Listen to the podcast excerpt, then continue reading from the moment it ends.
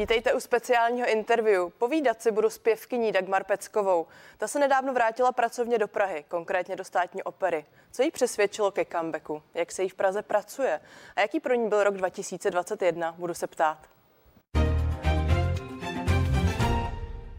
A pěvkyně Dagmar Pecková už je se mnou ve studiu. Já vás tady srdečně vítám. Dobrý den. Tak když jsem v úvodu mluvila o comebacku, tak já jsem pochopitelně narážela na vaše účinkování v opeře Sedm smrtelných hříchů. Ale vlastně se chci zeptat, jestli vy to celé vnímáte opravdu jako nějaký comeback. Určitě ne. Já jsem takhle. Já jsem nikdy neřekla, že končím se zpíváním úplně. Já jsem si vždycky dělala svoje projekty, ať už to bylo Wanted nebo uh, Nativitas a Exaltatio, což jsou zase dvě CDčka uh, s muzikou Bohemikou a s nádhernými vánočními koledami uh, a jiné jiné pro, projekty, třeba i, uh, i činohru v Mladé Boleslavi, kde dělám Marie Kalas mistrovské, lek, mistrovské lekci nebo uh, divadelní představení Jana Jeráněho, Carmen Y, Carmen s Bárou Hrzánovou. Prostě jsou to různé věci, které dělám. A co se týče té opery, tak ten Kurt Weill samozřejmě mm, není teď nějaká klasická belkantová opera. To je spíš výrazové zpívání a je to zpívaný balet, není to opera. Takže jsem tomu dala šanci. Já miluju věci, eh, které, a to je si myslím, že to je také pro můj momentální hlas úplně nejlepší, takový trochu experimentální, takový trochu eh, ne belkantový, ne typický opery, ne traviaty, prostě ne rigolety, ne prodanou nevěstu, ale právě Kurt Weil a eventuálně jiní němečtí autoři, kteří třeba působili mezi dvěma světovými válkami tady v Praze. Eh, tady byla obrovská židovská německá komunita a díky tomu vlastně i vznikala díla jako třeba Schenbergovo očekávání. A takže si myslím, že spíš takovéhle projekty eh, by mohly mít u mě i budoucnost. No a vy jste mi teď trochu tedy sebrala vítr z plachet, nicméně závěr z toho, co jste právě řekla, je, že to nevnímáte jako tu těžkou s odpuštěním klasickou operu. Tím pádem ten comeback tam úplně nesedí. No tak jako ono ne, že by byl jednoduchý, to není, jo. Tam eh, se zase musí dávat pozor na spousta jiných věcí. Ale já jsem jenom chtěla mluvit o tom, že taková ta femme fatale, jako byla Carmen v té klasické podobě, a nebo jiné operní role, prostě si myslím, že už v životě 60 leté pěvkyně prostě nemají místo. A já si myslím, že teď se sluší, aby jsme divákům právě ze sedmi smrtelných hříchů pustili takovou krátkou ochutnávku. Poprosím režii.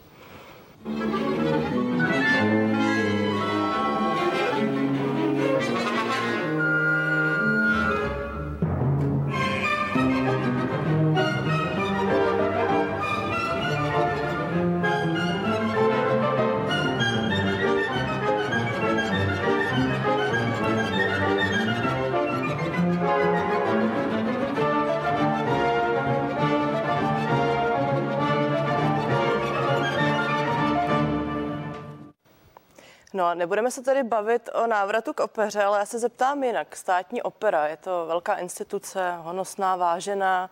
Jaký vy vlastně máte vztah k institucím? A když mě nechají na pokoji, tak kladný.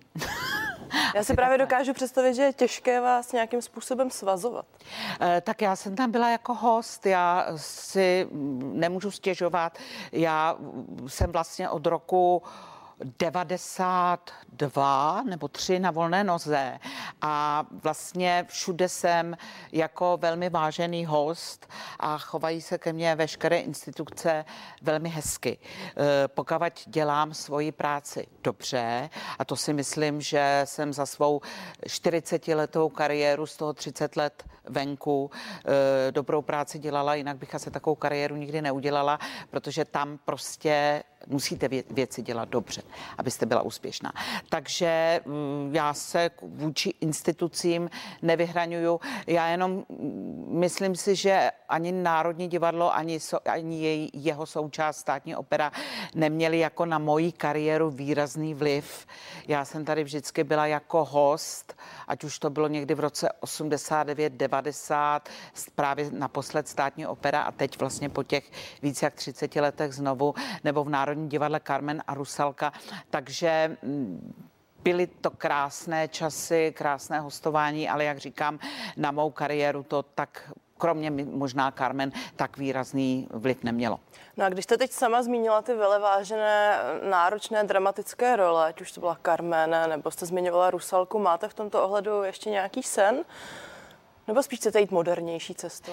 Eh, tak jako sny můžete mít, ale musíte si vždycky eh, brát v potaz, čeho je schopno vaše tělo, váš hlas, eh, vaše mysl v těchto letech a samozřejmě, že existují cesty, jak na tom jevišti působit dál a já jsem se prostě rozhodla pro činohru, a pro eventuální uh, hudební divadlo, Eh, tak, jak ho třeba jsou zvyklí dělat v Německu, což byl teda zrovna třeba ten Weil. A tímhle, tím, touhle cestou bych eh, chtěla jít dál. Mimochodem, ta inscenace a hra je celá v Němčině, pokud se nemýlím. Eh, jak se vám to prožívá, jak se vám to zpívá? Tak já žiju od roku 85 v Německu, že jo? nejdřív NDR, nejdřív Drážďany, pak Berlín a teď už delší dobu ve Freiburgu im Breisgau, což je asi 60 kilometrů severně od švýcarských hranic ve Schwarzwaldu, takže eh, jak můj manžel říká, já jsem eh, díky své povaze němečtější než všichni Němci dohromady. Eh, takovou tou, mm, eh, tou přesností, tou, tím pořádkem. Prostě mě Němci vzali za svou. Já si toho velmi vážím a ctím a snažím se žít podle pravidel. A já vlastně narážíme na to, zda vyjadřovat emoce a ten umělecký projev není o něco komplikovanější v nerodné řeči. To určitě ne. Já jsem vyjadřovala emoce v italštině, ve francouzštině, dokonce v azerbajdžánštině, v arménštině, v sicilštině a v ruštině samozřejmě, v latině. Takže já jsem na to víceméně zvyklá stavěna. Říká můj dnešní host, kterým je operní pěvkyně Dagmar Pecková.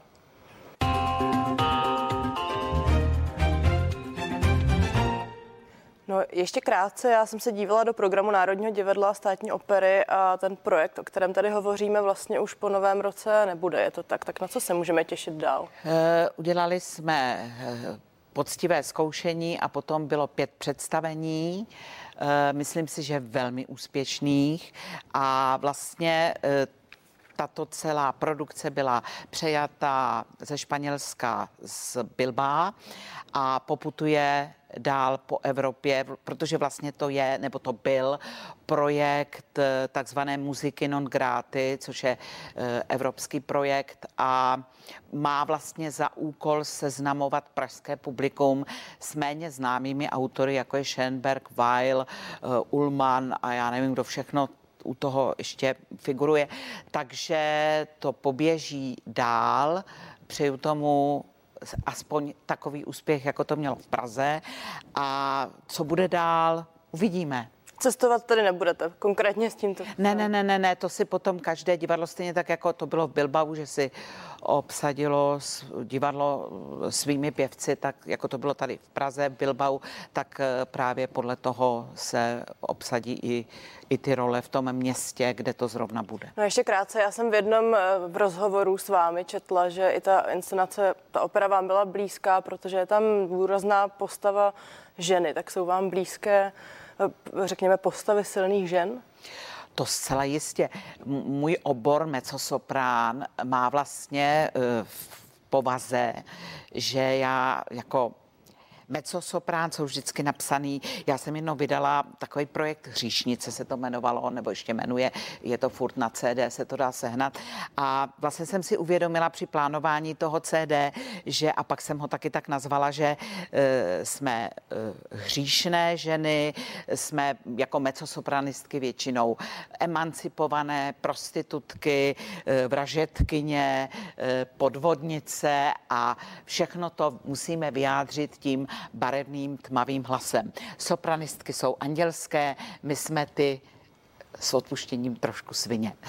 No a vy jste hrozně pěkně mluvila o tom, že také teď musíte kalkulovat s tím, co vám vaše tělo a pravděpodobně i hlas dovolí, tak jak s tím vším zamíchá právě tento fakt?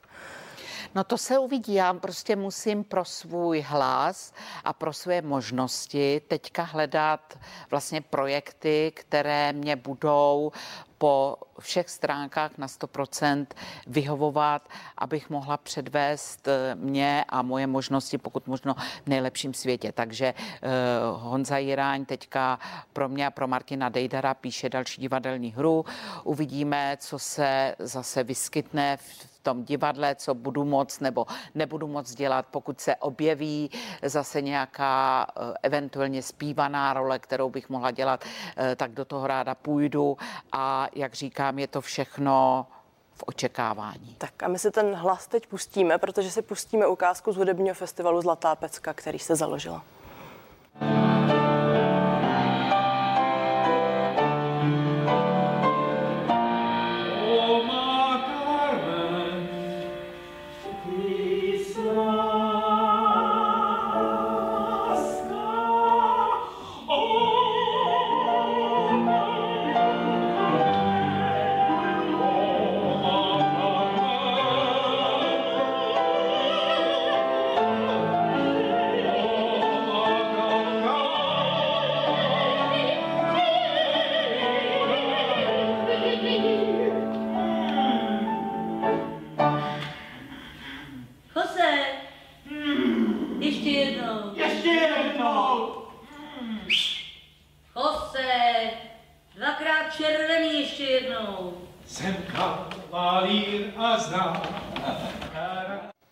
Tady byla ukázka z festivalu ve vaší rodné Chrudimi. Ten vám teď dělá největší radost? Byla jste tady velmi nadšená při té ukázce? Uh, no, tak samozřejmě tahle ukázka je vždycky strašně vtipná. Celé to představení je vlastně, co napsal Honza Jiráň, pro mě a pro Báru Hrzánovou je uh, veliká legrace a je to těsně vtipný. A tak samozřejmě, že festival hledáme nová témata.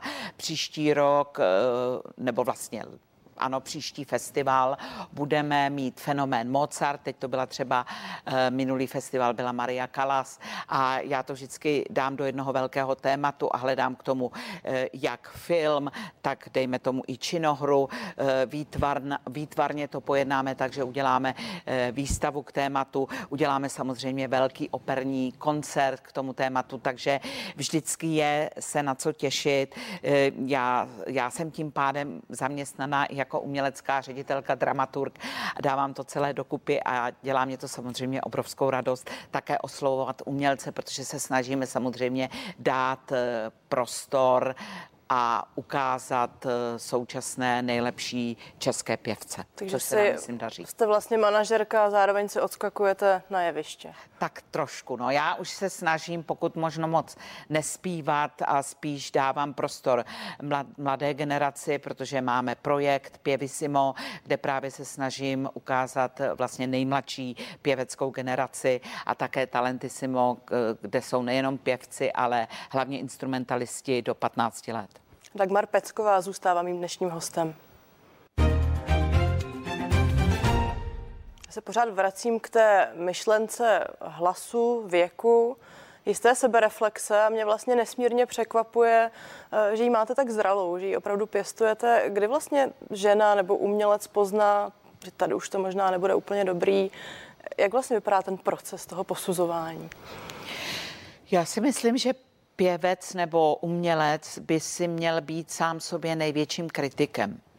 A tím pádem je jasný, že o tom začne přemýšlet možná daleko dřív než okolí si toho všimne, protože znám ze svého okolí strašně moc případů, kdy lidé trvají na tom, že jsou nejlepší. A už to dávno není pravda, ale zase samozřejmě, když máte někde stále angažmá až téměř do hrobu, tak byste musela být úplně blbá, kdybyste si přiznala, že už nemůžete, protože eh, když vás ty druzí jsou ochotní platit a ne málo, tak samozřejmě asi uh, si to s radostí vemete ty peníze. Já samozřejmě takovou možnost nemám, já musím mít tu sebereflexi a musím hledat cesty, jak dál, protože eh, tam, kde jsem doteďka dělala kariéru na západě, tak tam vám dají vždycky smlouvu na rok, na dva, když jste hodně dobrý na tři a od určitého věku ženy eh, vám samozřejmě už přestanou dávat určité role, protože každý ředitel divadla, každý manažer přesně velmi dobře ví, co s váma věk udělá. No a je to korektní, nebo je to prostě fakt? Je to skutečnost? Je to fakt, je to fakt, je to fakt a pokud si to ta dotyčná neuvědomí včas, tak eh, samozřejmě, že začne říkat, že to je nekorektní a, a že za to můžou všichni ostatní, ale tím si ubírá vlastně ty možnosti vyvíjet se dál, jít dál, zkoumat cesty, co s tím, co s tím budu dělat, kam vlastně může směřovat další moje umělecká činnost. Pokud si to sám sobě nepřiznáte, není cesty dál. No a mně tedy váš hlas přijde perfektní, proto se ptám, jak to vlastně člověk pozná a co s ním tedy dál, jak se s ním pak pracuje. Uh, ten hlas už prostě po tom přechodu není schopný vydržet velké dramatické role na jevišti. Prostě může to být uh, pět minut a ten zbytek už pak prosípete, nebo dejme tomu, že se rozespíváváte den předem, všechno funguje, všechno je v pořádku a den na to prostě ten hlas nefunguje tak, jak byste si absolutně přála. A to je vždycky to je strašně, protože vy to sama cítíte, co se v tom krku odehrává a je jasný, že potom znervózníte a je to daleko horší ještě. A prostě pak míš, helejte se, já nechci na tom jevišti trpět. Já nechci prostě, aby lidi jako byli na, na, na zlomu, jako může ona ještě nebo už nemůže. Já tohle nechci. Já jsem prostě zatím udělala tlustou čáru a jdeme dál. No, mě teď v té souvislosti napadá, nejde pochopitelně o operu, ale vybavila se mi například zpěvačka Adele, která podobný problém řešila už kolem 40 před 40. No jasně, no, tak to, to ono ještě k tomu přijde samozřejmě taková ta denodenní e, prostě eh, stres, denodenní práce s hlasem, eventuálně s těma dětma a s tím vším, co je kolem, co se vůbec hlasu netýká. A to je úplně jiná věc, než to, co se vám stane po tom přechodu. Znám XY pěvkyň, kteří, kterým není ani 40, dokonce jsem znala jednu 630 letou, která si prostě užene uzlíky a pak se to buď vyléčí, což je super, anebo se to nevyléčí což už tak úplně dobrý není a pak jako se nad ní zavřely vody. Já nevím, je, ta Adel, jestli měla uzle a jestli se to prostě nějakým způsobem, jako ty uzlíky už jsou dneska operativně celkem slušně, mm, slušně vyléčitelné, ale to neřeší ten problém, který nastává uh, eventuálně po, tom, po té hormonální změně v tom hlase. Mimochodem to... já odlehčím, ale křičela no. jste na své děti nebo na svého muže, nebo je to něco, co je tabu právě eh, vzhledem k péči o hlas? No tak někdy samozřejmě já teda jsem jako úplně nebyla mm, ta nejsvědomitější a samozřejmě, že jsem žila naprosto plným a normálním životem, což obnáší i řvaní na děti a na manžela, jo. Jak říkám, já jsem nikdy nebyla taková ta přecitlivělá a úzkoprsá, která by jezdila 50 metrů po městě taxíkem. Já jsem vždycky chodila pěšky, já jsem vždycky chtěla poznat to město a jezdila jsem všude metrem, takže já jsem nebyla taková ta outlocitná, přecitlivělá operní pěvkyně. A já jsem se s tím křičením trochu nahrála i na další otázku, protože o vás se ví, že nejdete občas pro peprnější slovo daleko, že vyjadřujete otevřeně své názory. Prohlubuje se to věkem a prohlubuje se to v této době? No tak já hlavně si myslím, že už nemám co ztratit a Samozřejmě rozumím mladším kolegyním a kolegům, že se prostě nechtějí spálit a mají strach, co bude jak politicky, tak samozřejmě i, e, i co se týče vedení třeba divadel, že mají strach, co, ale já už v podstatě nemám co ztratit a já prostě, proč bych neřekla, co si myslím. A co byste teď tedy vzkázala, že si myslíte, co je teď takové tabu doby nebo možná problém doby? Uh, já si myslím, že momentální problém jsou ty lockdowny, eh, je očkování, protesty proti tomu, protesty proti vládním nařízením, eh, protesty proti tomu, že něco nařizuje naše vláda, ke který možná ty lidi prostě nebo zcela určitě nemají úplnou důvěru, asi oprávněně, ale ať si ty lidi uvědomí, že to není náš problém, že to je problém celého světa, ta pandemie a že opravdu nemáme jiný jinou zbraň proti tomu, než je to očkování. A třeba mě spousta lidí za to sežere. Máme i spousta umělců, antivaxerů, eh, kteří vyloženě proti tomu brojí otevřeně ale já si říkám, až nás zase zavřou a asi se to stane, tak eh, tihle lidé budou první, kteří budou prostě žádat stát o podporu. A já si myslím, že těch lockdownů bylo dost a že prostě eh, těch 8 měsíců, co jsme byli zavřený, tak už se nesmí opakovat a já si myslím, že opravdu jediné zatím, prozatím je jedinou zbraní to očkování. Já vám pochopitelně popřeju, aby se to nestalo a přeju vám také hezký rok 2021. To byla Dagmar Pecková, operní pěvkyně. 22. Děkuji za připomenutí. 22. Děkuji za rozhovor. Zdravím všechny, nashledanou. A vám díky, že jste se dívali. Přeji vám krásný sváteční čas, čas a těším se na viděnou u dalších pořadů CNN Prima News.